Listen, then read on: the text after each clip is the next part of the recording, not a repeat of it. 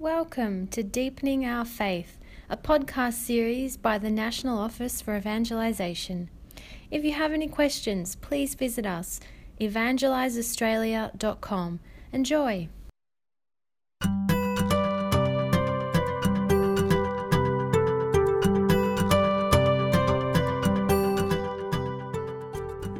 I heard a story a couple of years ago which really disturbed me.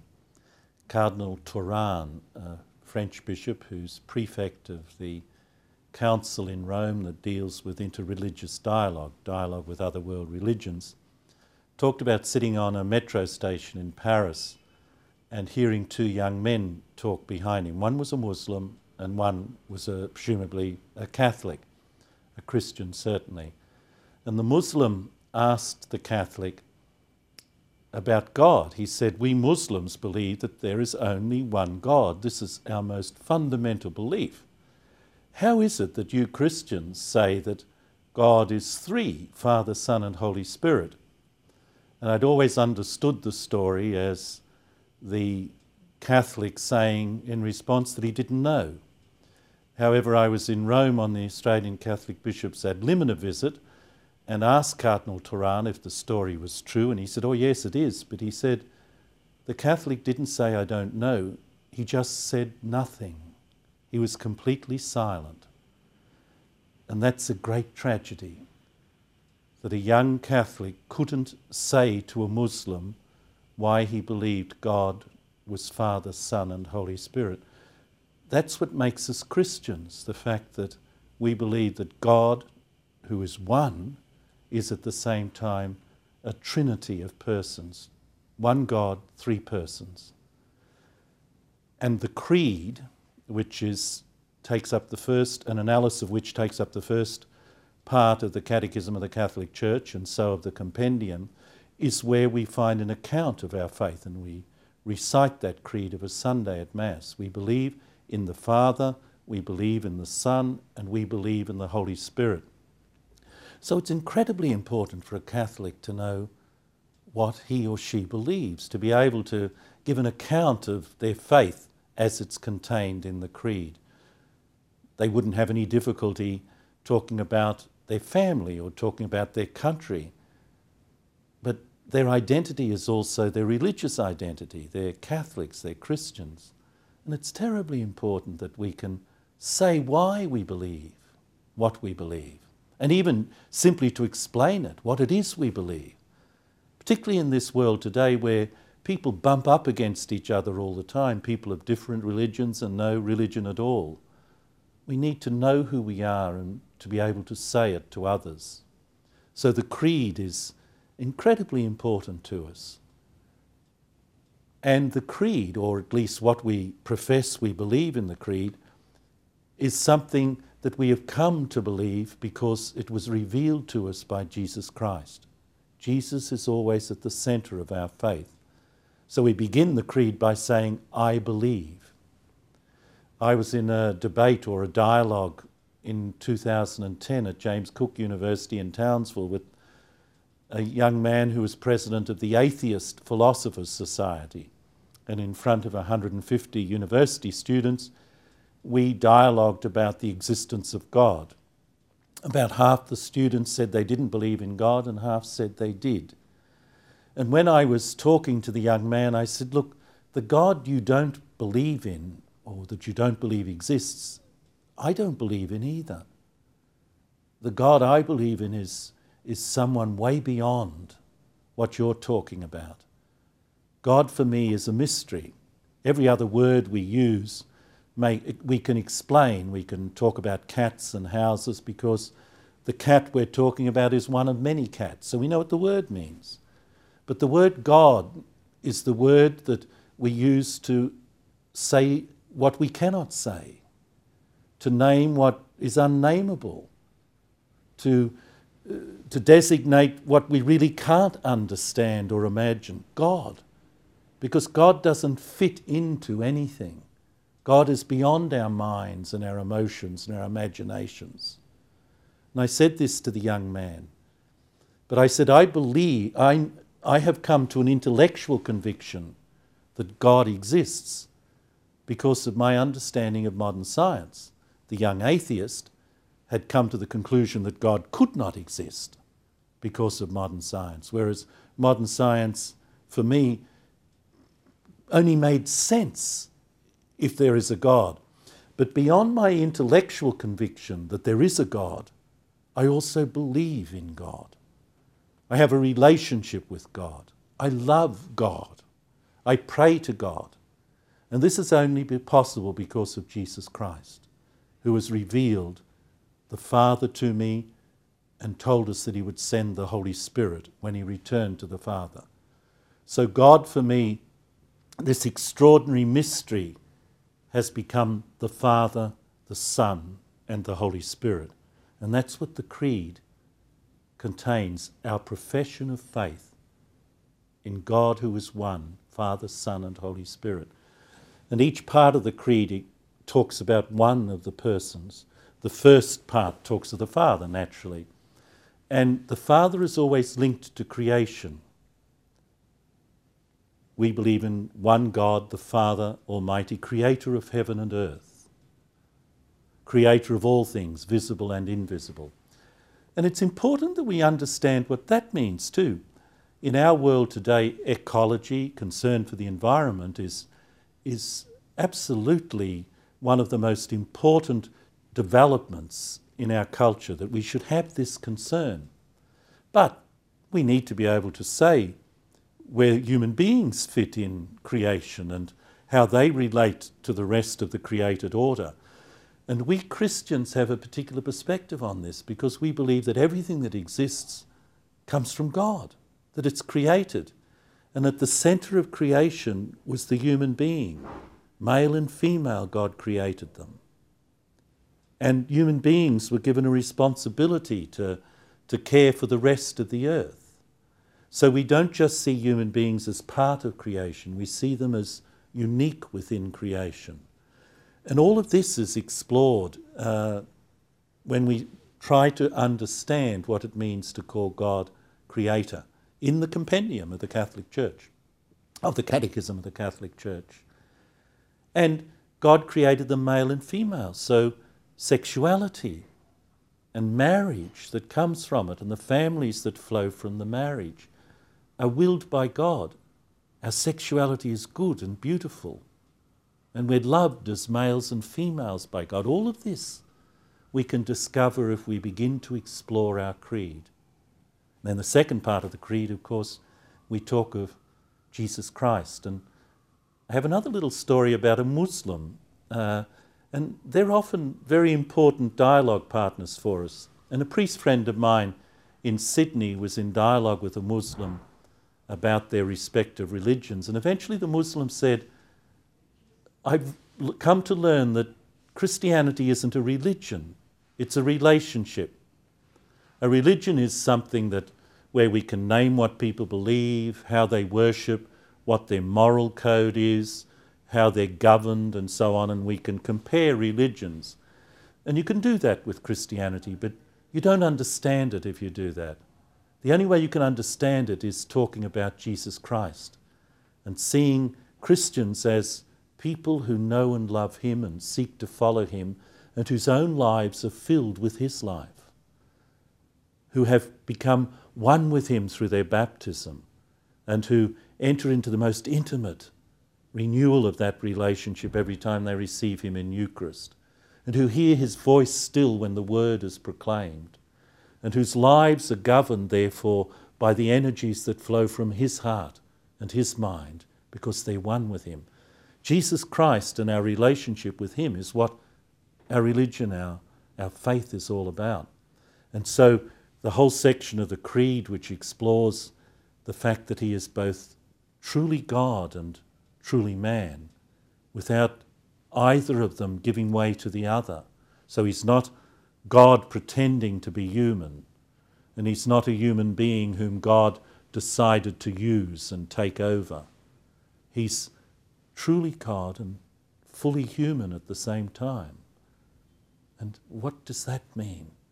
That's the very center of our faith. It's that it's the extraordinary mystery. That's why when we're professing the creed on really solemn occasions, we're asked to bow our head when we name the fact that the Son of God took flesh of the Virgin Mary and became man. This awesome mystery, which we remember at Christmas. That's why Christmas is so important, not just because it's a great family celebration, which it is, and that it's a beautiful story of the angels and the shepherds, which it is. I preached once in a church at a family liturgy for Christmas time, and the church had this wonderful crucifix above the altar, and the Christmas crib, the, the scene of Bethlehem, was in front of the altar. And I said, Christmas is so important because the little baby there became the man who died upon the cross for us. I got into terrible trouble after the liturgy from some mums who said their kids got upset because he said baby Jesus died. And I realised it probably wasn't a good thing to talk about at the children's liturgy, but it was the right thing to talk about in other contexts. The child born in Bethlehem became, grew to be the man who died on the cross at Calvary. Christmas and Easter are intimately connected. They belong together because the story of Jesus, born in Bethlehem, the story of his preaching, teaching, healing, proclaiming the kingdom of God, reached its climax when he was executed because of who he was and what he did. But he rose triumphant, and we profess that. We believe that he rose from the dead. And because he rose triumphant, there's nothing in our world, no force of evil, no, no powers that that have any power anymore. He's conquered them all. And so, as we struggle to live good lives, we, we can rely upon the power of His resurrection.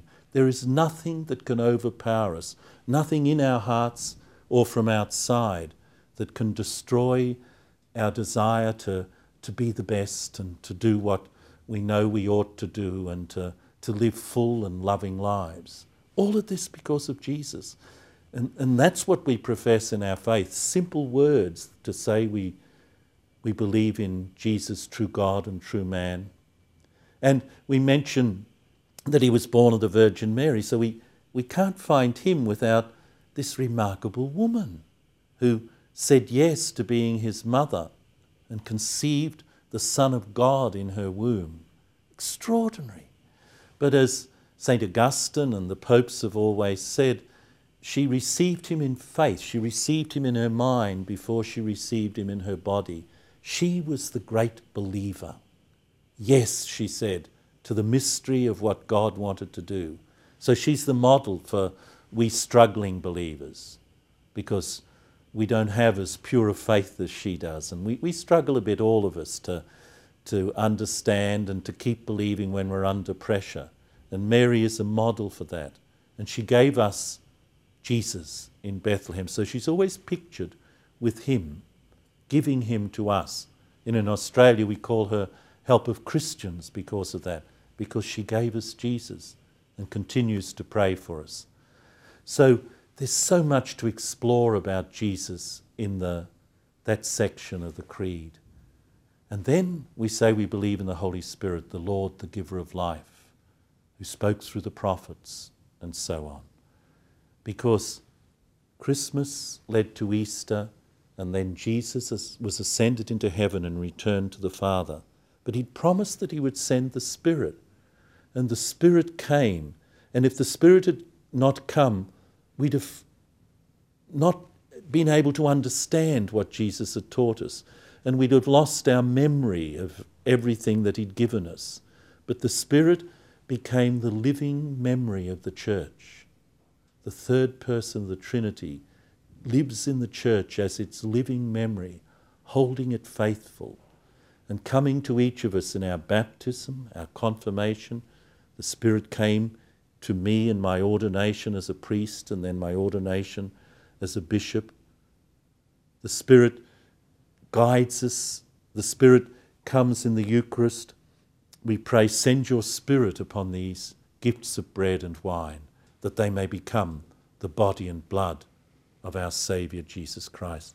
So the Spirit comes. The Spirit's the one all the time bringing us to Jesus.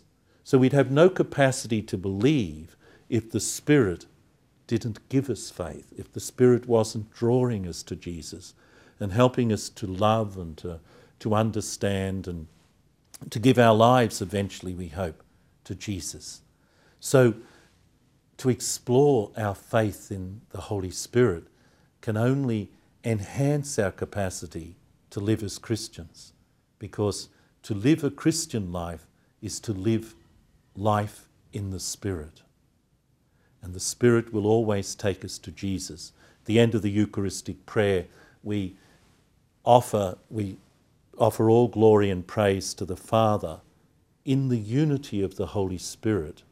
The Spirit's drawing us together through, with, and in Jesus. So you see in that end of the Eucharistic prayer how God for us is Trinity.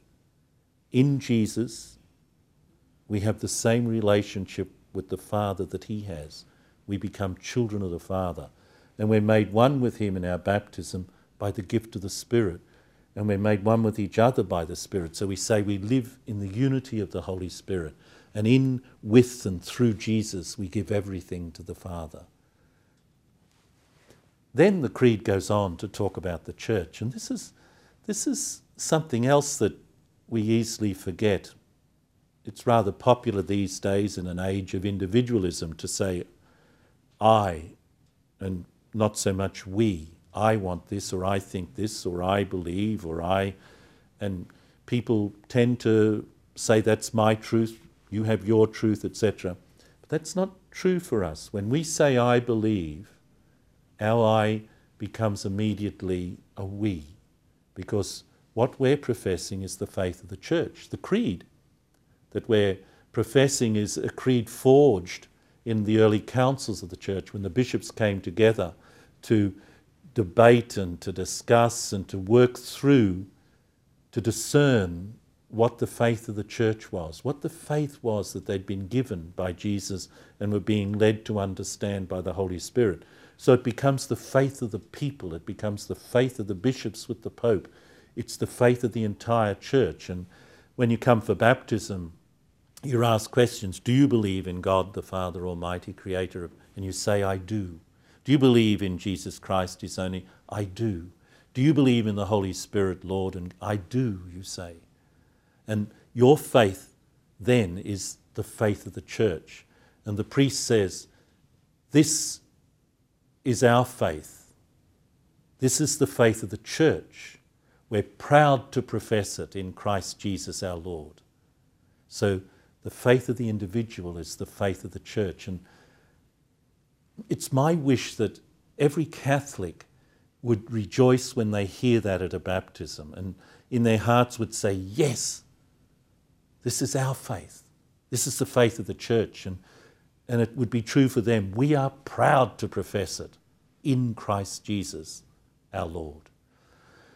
So, if we don't want to be speechless when asked questions, and if we want to be able to give an account of the hope that is in us to a world that doesn't even know that there is a God half the time, we have to know what we believe. And the place to turn to is our creed, because it's an account of a God who is one but three. And a good place to come to an understanding of the creed is the compendium of the Catechism. If you would like more information about what you've just heard, please contact us at info at evangeliseaustralia.com or visit our website evangeliseaustralia.com.